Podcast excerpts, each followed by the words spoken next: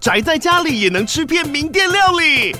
最懂吃的美食平台宅点心满周岁喽！二月二十六号至三月三十一号，周年庆消费满千折五十元，满两千折两百元，限量五十组超值组合包，原价二四九九元，特价二四零零元，搭配专区优惠再折两百元。鱼子烧麦、老爷叉烧、鲜肉汤包、墨西哥起司煎饼，揪朋友来家宅着吃更好吃。马上点击链接探访宅点心。每天十分钟，遇见更好的自己。天下文化 Podcast。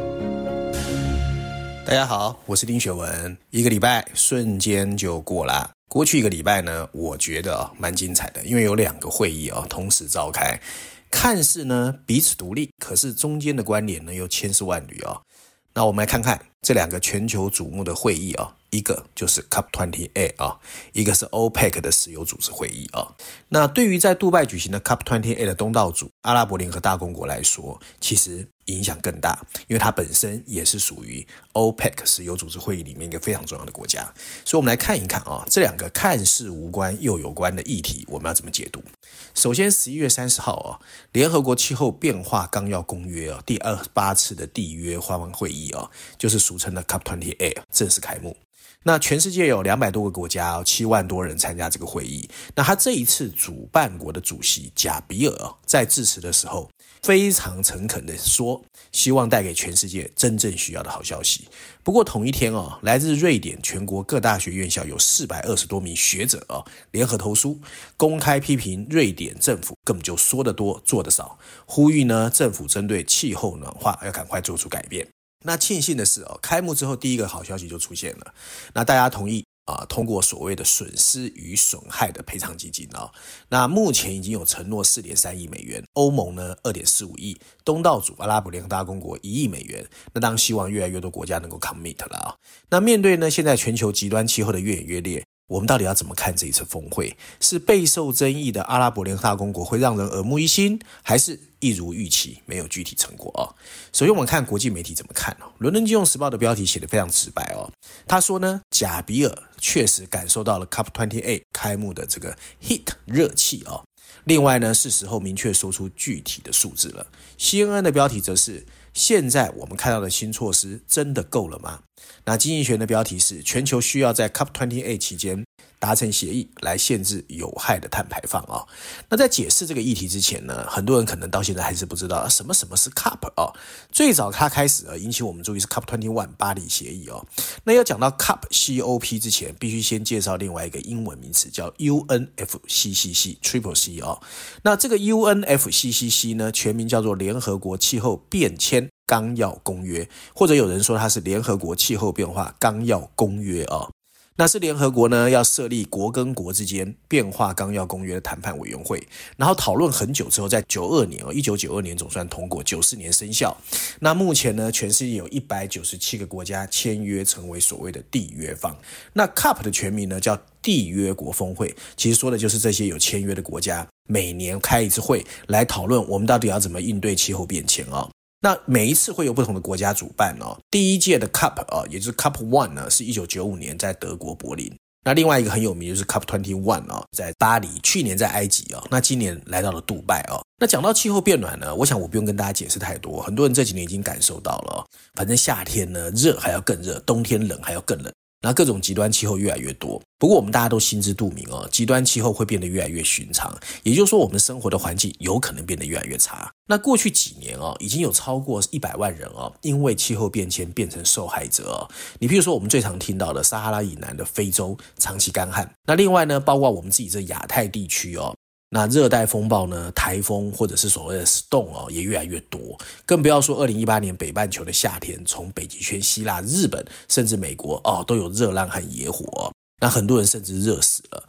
那科学界早就认为啊，其实这都是人类自作自受啊。那人类如果不再严肃去面对这个议题，很快热浪会变得更常发生，而且持续更久，然后雨季也会更频繁。甚至呢，我们都知道海平面的上升呢，已经让很多的这个很奇怪的事情发生哦。那所以呢，其实越来越难受，已经是大家心知肚明的事。不过呢，这一次很特别哦，会议还没开始，争议其实就蛮多的。那全球最重要的这个气候聚会呢，很多人就认为说，为什么要由阿拉伯联合大公国来公布？因为它本身就是化石燃料赚最多钱的国家哦。那还有很多人窃窃私语说，这次的主席哦，就苏丹加贝尔啊，本身就经营着阿拉伯联合大公国的国家石油公司 NOC 哦。那他真的会有决心或者是有诚意去解决这些问题吗？可是大家不要忘记哦，其实。也就是因为这样，其实波斯湾国家自己也心知肚明，因为他们这个国家呢，其实自然环境更糟糕，不但缺水、缺粮食，而且夏天比我们更热哦。所以我相信，或许我们对阿拉伯联合大公国有一些比较正面的这个啊、期待呢，反而会比我们一直在唱衰它来得好哦。那也就是因为这些所谓的纷争或者是议论哦。所以这一次，很多人认为说，去参加开会的人彼此信任度很低嘛。所以有一份联合国的报告就分析了 COP28 的会议。有一百九十八个缔约国的这一次啊，觉得很难实现 COP Twenty One 要求的这个抑制气温上升的目标。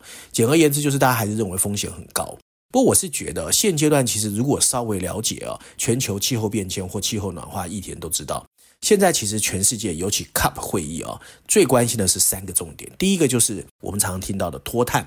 或者是遏制碳排放啊，那这一次很多人就期待它能够遏制甲烷的排放哦。那甲烷是什么呢？甲烷是一种被忽视的温室气体，它叫 GHG 哦。那第二个就是在气候融资的这个巨大缺口能不能补齐？第三个当然就是我们刚才前面有提到，这些化石国家也好，化石企业也好，你能不能？当仁不让出来，真的带领大家去应对或者严肃的面对所谓的气候暖化啊、哦。那首先我要跟大家说一下，为什么甲烷会突然、哦，在这一次 COP28 变成很多人讨论哦。其实甲烷对地球的破坏哦，是二氧化碳的八十多倍，也就是说，全球有百分之四十五的气候变暖都是因为甲烷造成的。诶，可是甲烷很特别哦，它是短短几年就可以在大气中自然分解，不像二氧化碳要十几年。这就意味着哦，如果能够成功控制甲烷的排放，哎，对气候变化可能会有立竿见影的效果，所以这一次大家就很希望 COP28 能够针对控制甲烷排放达成一个具体共识，这是这一次大家最大最大的期待。那有没有机会？其实是有的哦。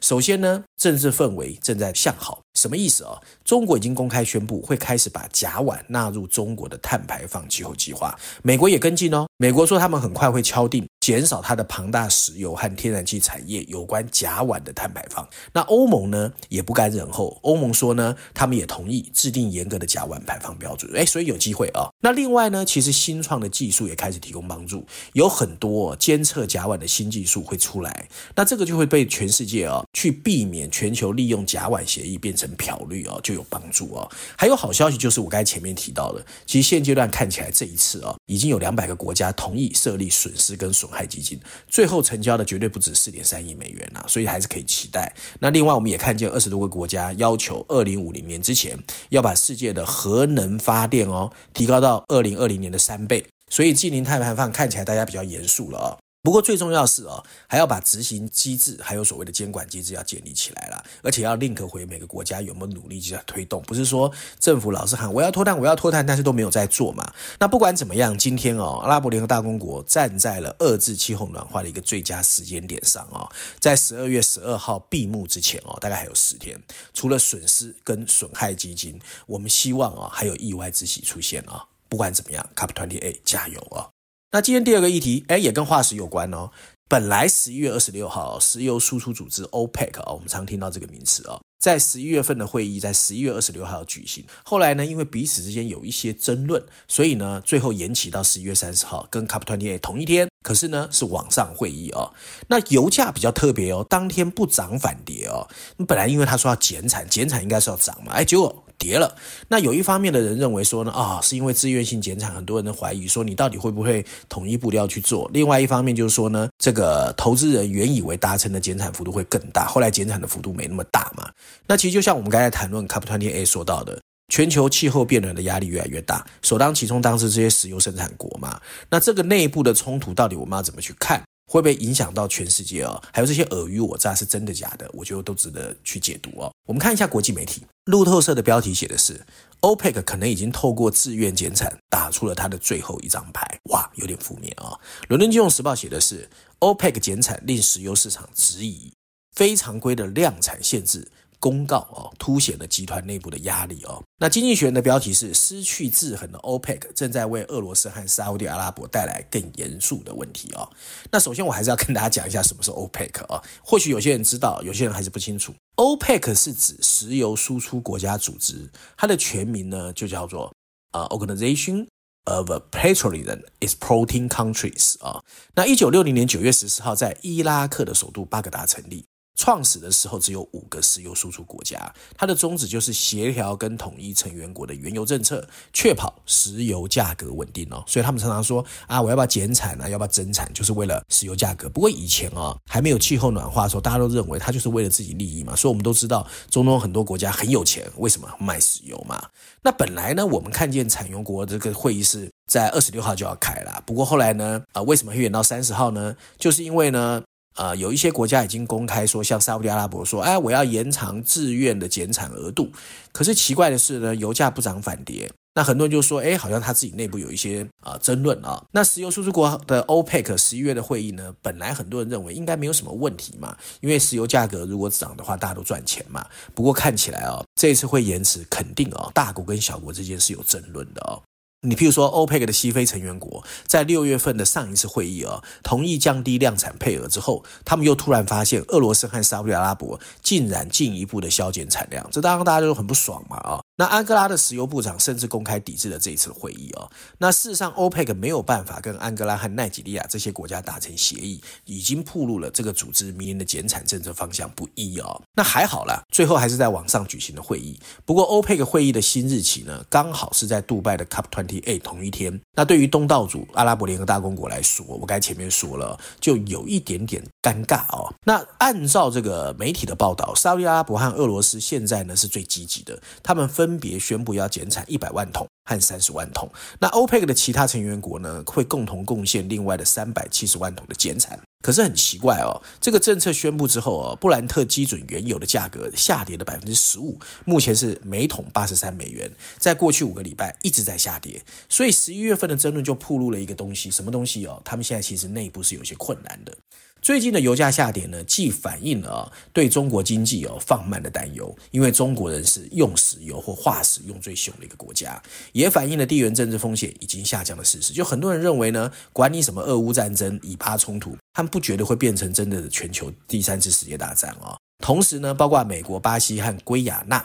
这些其他产油国也开始在增产，所以整个石油价格就不是 OPEC 说了算了。可是油价下跌呢，确实反映出了 OPEC 现在啊在坚守它的价格的 control 上面的这个挣扎哦。这个组织在二零一六年获得扩容之后，其实又引来了另外十个国家，而它现在还在增加其他的国家加入哦。那最有名最近的就是巴西哦，那巴西也是一个产油国。那一个更大的组织别无选择嘛，你就必须克服各种不同的利益想法。那这一次呢，计划抵制的安哥拉和加蓬的部长为什么退出六月的那一次会议？就代表说我们已经不爽你这些过去传统的欧佩克国家，为什么你说了算哦？那不管怎么样哦，很多国家呢其实都慢慢开始不听欧佩克的做法。你譬如说伊拉克的产量就比上限高出了每天十八万桶。那由于制裁呢，伊朗和委内瑞拉也不听话。那墨西哥甚至拒绝接受配额，尽管他们都目前是欧佩克的成员国，但是到底是增产减产，哎，就搞得很凶。那也难怪俄罗斯和沙乌地阿伯也开始不守规定嘛，开始自己干自己的嘛。那其实现阶段呢，其实就在说，其实之前哦，欧佩克也发生过类似的争端，就是二零一四年，很多国家采取不同的做法哦。当时的石油价格就很乱，所以这一次到底能不能哦，大家都随心所欲去生产石油，到最后搞得一团乱，其实没有人敢讲哦。因为我其实之前就说过，二三年、二四年，其实全世界真的不确定因素很多。那本来呢，年底假期呢，我们看到石油价格下跌，我们应该想成说，哇，耶诞老公公好好是送给我们所有消费者的礼物哦。不过从九月十八，美国汽油价格到顶峰之后，石油价格真的一直在跌。而且已经跌了六十天以上哦，这也是二零二二年哦，过去一年半以来跌最久的一次。那尽管当前俄罗斯和乌克兰的战争持续不断，以巴冲突也在继续，但是越来越多人认为，美国汽油价格的下降趋势还会延续。那当然啦，沙乌地阿拉伯肯定希望欧佩克目前的策略可以成功，就是把石油价格守住。那根据呢国际货币组织 IMF 的数据，现在呢挥霍无度的政府已经把。这个沙乌地阿拉伯的这个平衡价格预算推高到每桶八十五美元，如果没有办法达到的话，这个国家会有财政的问题啊、哦。那另外，俄罗斯也非常需要石油的收入嘛，来为他的战争提供资金嘛，所以我才会说，越来越复杂的全球地缘政化，好像搞得连欧佩克哦，现在也欲振乏力哦。那照例呢，我们还是推荐一下最新一期全球版本的《经济学人》封面故事哦。这次聚焦的议题很特别哦，他们聚焦在蓝领有可能翻身了，就是劳工有可能翻身哦。那在封面设计上呢，编辑群放上了一顶哦镶满珍珠、翡翠和珠宝的工人帽哦，上面两排白色字体，大字写的是“蓝领翻身”，小字则是“为什么传统上对不平等的看法是错的”哦。那包括呢，中美对峙、疫情爆发、通货膨胀、地缘政治、气候变迁这一些黑天鹅、灰犀牛啊，络绎不绝。很多人可能忘了哦。其实曾经有一个占领华尔街运动，因为当时呢，劳工阶级非常不满啊，所谓精英造成的贫富不均，还有对资本主义非常不爽啊。那事实上，那是一个非常糟糕，而且对蓝领劳工很不友善的一个时期。不过现在啊，经济学发现情况截然不同。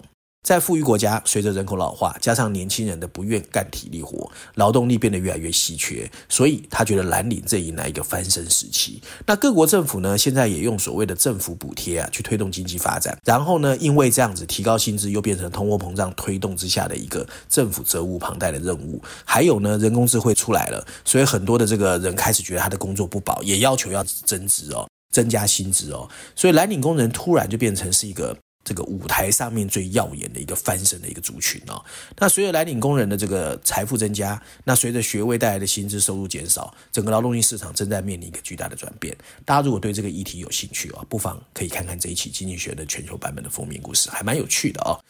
那这当然就是我过去一个礼拜想跟大家分享的两个重要议题，看起来无关，其实又互相关联。希望大家喜欢，我们下个礼拜见。